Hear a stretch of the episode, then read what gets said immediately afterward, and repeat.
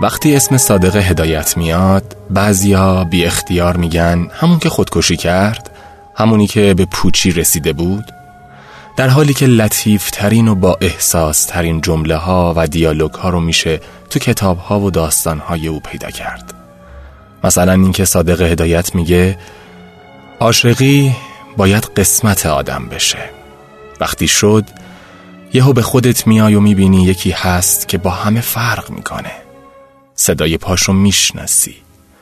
وقتی میبینیش اونقدر قلب تون تون می‌زنه که فکر می‌کنی الان صداشو همه میشنون. بهت که محل نظاره کلافه ای وقتی هست خوبی. وقتی نیست حال خودتو نمی‌فهمی. مهم نیست با هم قهرین یا آشتی. مهم اینه که باشه. فقط باشه. وقتی هم نیست جاشو هیچ کس دیگه پر نمی‌کنه. این یعنی بهترین و نابترین حس دنیا. اصلا یعنی خود زندگی.